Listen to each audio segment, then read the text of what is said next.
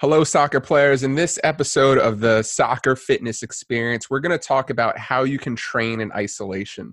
So, we're going to talk about what terms of exercises you can do to improve your strength, agility, endurance, speed, and ball work right here from the comfort of your own home during this isolation period we're all experiencing.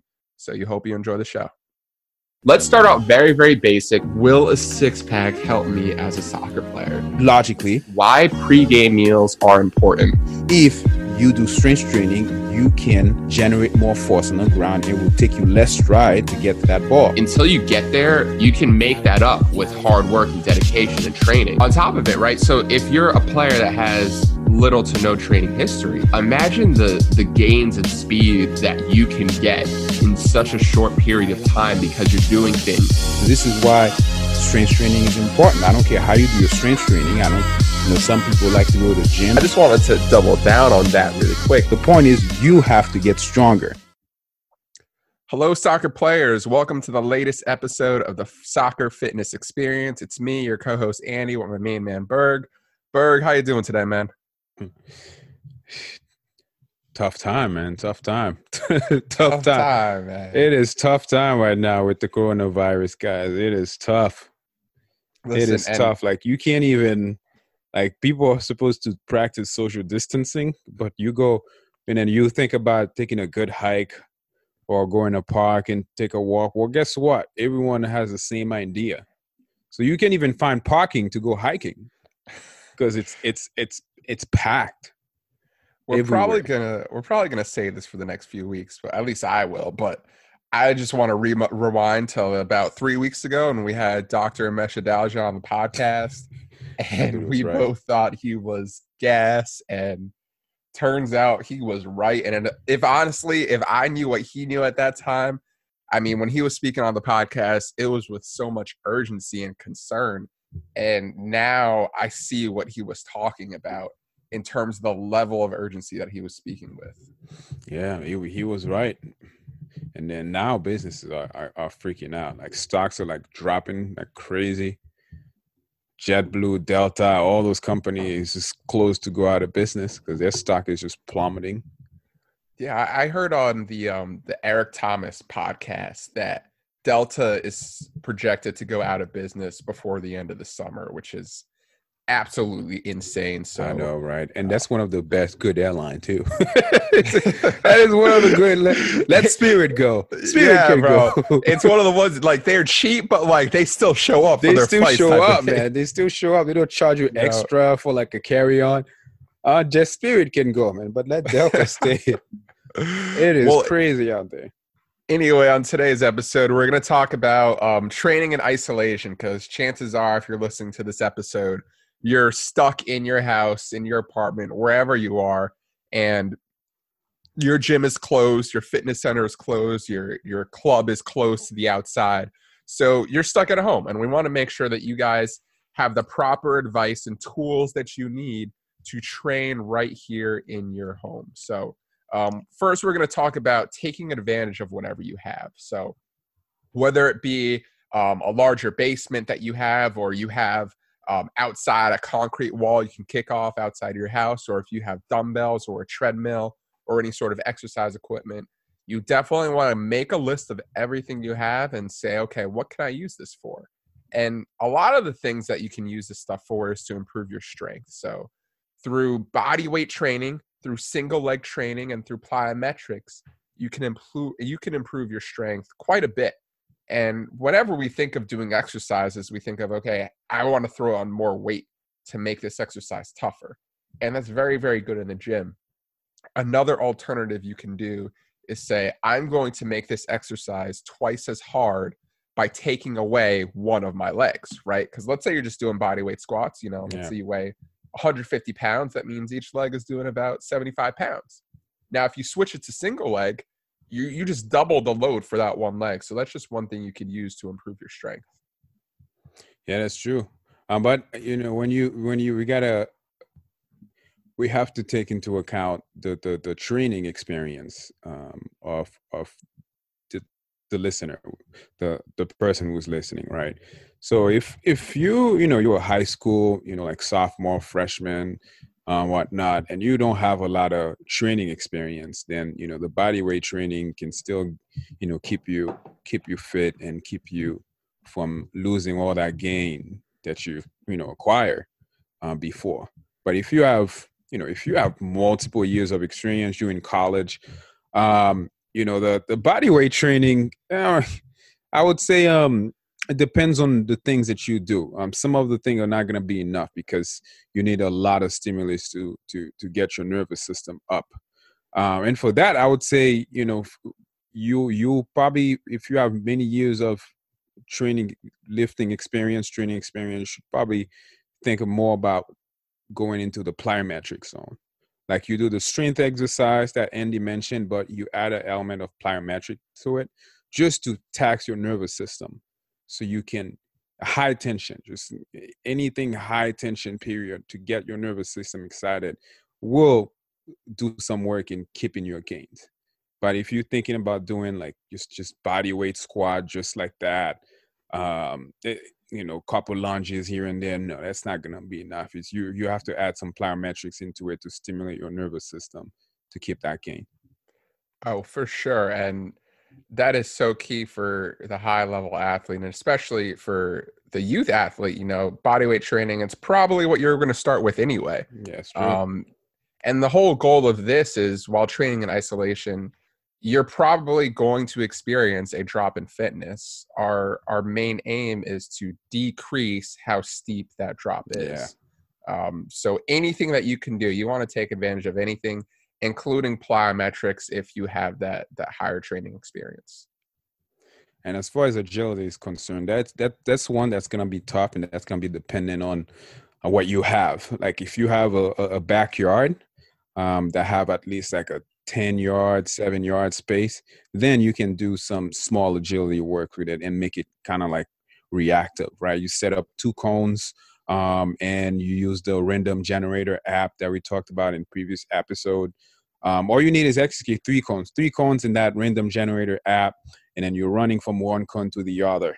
Like you label the two cone next to you, one and two, and then when the app yells go to one, and then you quickly go to run, and then you go back to where you started and then go to two that where you're reacting and then you can use the ball at the same time to to amp it up now if you don't have any space at all now that's that's the one that's going to be tough um, to say the least because i don't know how you can um, if you're a goalkeeper you can do some high hand coordination agility training at um, indoors but if we're thinking about like running uh, that's gonna be that's gonna be tough. I don't know if you have any ideas for indoor agility training but at least for me at least to get the work that you really need like you need at least like five to seven yard of space i would say. And i think this is where you have to decide on what is doable in your environment right? Because if you don't have and I, I think you probably do need at least five to ten yards of space.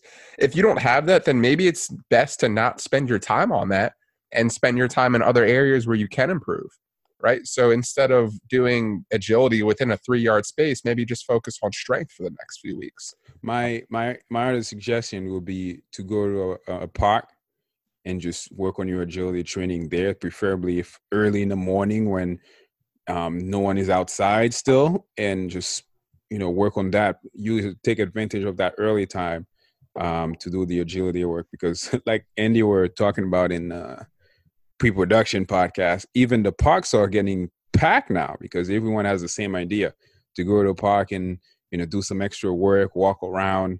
So even that space might not be that kind of real estate might not be um, available.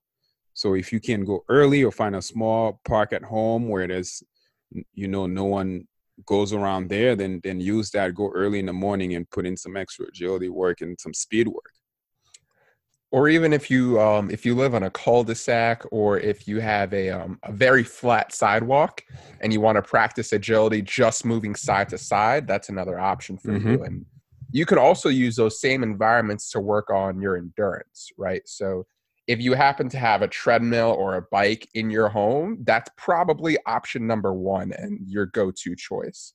Um, if not you can go running in your neighbor- neighborhood again if it's early and you're able to under your the laws in your town at this time. Um, another thing you could do is indoor circuit training, right? Yeah. So Yep. just because you can't run in space, that doesn't mean you can't do things to keep your heart rate high. That is true. I've I've um I spent a month every morning. Um, I would wake up at seven a.m. and then I'll I'll use to get three shoes, set up three shoes like I was setting up three cones in my living room, and then just do some ball work in there. Time myself for and do the ball work for like a minute. Just go to that that that um cone and do some some you know like step overs and and some hat dance and go to a different cone, go to a different cone, and then set the ball somewhere and then do some push up, get up, and then do the same thing. You like, yeah, guys, I'm telling you, you can your heart rate can go really high if you do this nonstop. You have to do it at high intensity too. High Sure, intensity, sure. keep doing for like a minute, and then your heart rate will get to like 185, 190. And then And one of the things I kind of learned about in in the conferences I went to over the winter was whenever you're doing any drill with a ball versus without a ball, your heart rate will go up an extra 10% if you add a ball in there. Mhm. So I think normally as strength and conditioning people, we try to say, okay, we'll keep the ball out of our training for now, but maybe this is a time to consider adding it back in because that's one thing we can use to to boost your heart rate up. That's correct.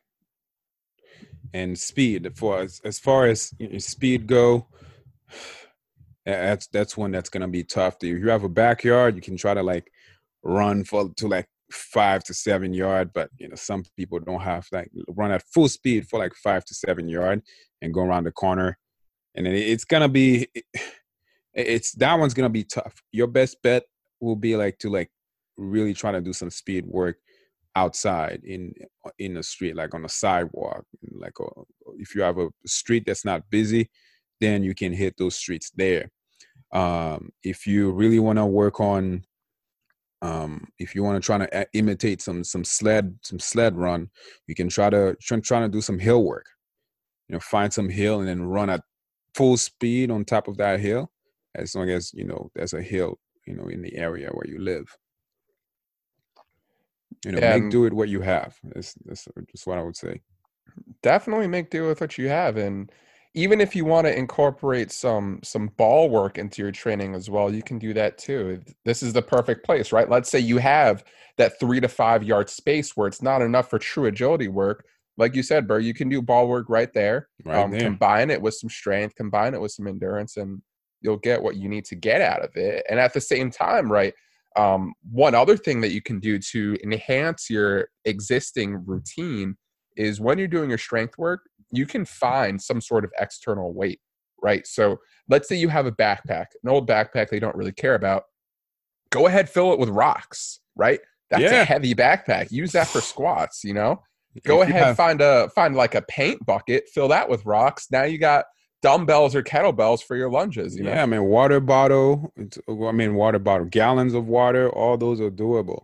If you have bands that's even perfect. You can do a lot of other stuff in there too and also you know this is also a time to if you if you if you feel like you can't do any of the stuff that we talked about then you know it's time to work on your mobility you know there's so many yoga apps out there so many yoga um, youtube videos work on your flexibility For sure. A ton of options for you guys. Um, if you guys have any questions or if you're having trouble making something for yourselves, um, message me and Berg, me Yeah, at the up. Football Physios, Berg at the Soccer Obsessed. We got you. We'll, we'll get something together for you. all right and you know as usual on doing those um unusual time guys stay strong keep your head up if you feel like you're getting bored this is actually the perfect time to work on the stuff that we talked about because even us we getting bored at home Yo, there's no We- soccer injuries. I no got nothing to. soccer. Sh- there's no so- i Oh, can't play soccer i haven't been playing i haven't been playing for two weeks oh, and yesterday i went out to the park guess yo and uh, this is this is where it's gonna start getting me crazy i went out to the park to do some drills i'm like well you know no one's gonna be on the field the next thing you know guess what they putting a a, a- a sign that says um field is closed Oh yeah, even I though saw the that gates are the day. open, but they have somebody to enforce people not to go and do any sort of training in there. You can even walk on a on on a turf, man. I'm like, Mm. wow, like this is gonna get crazy. How am I supposed to like work on drills? Even going outside to joggle the ball like on a little field, you can't even do that. Like they have someone Mm. enforcing people not to go on on a on a field to play, and with reason, of course. Yeah, some of the the fields by me and the parks by me, they have them roped off in caution tape. Mm. Um, Keep in mind, Berg, these are the same parks I was telling you about before the podcast started about how you have groups of people hanging out doing this and that, um, being very close to each other, next to parks that have been marked off with caution tape, and it kind of like drives me crazy that like, yo, don't meet up in small groups, don't meet up with anyone. Period in my opinion, um, it may be okay to leave your house if it's if the laws permit it, but don't leave with anyone else. You know. All right, guys, stay strong in those time, man. All right, we'll catch y'all next week. We'll catch you on the next one.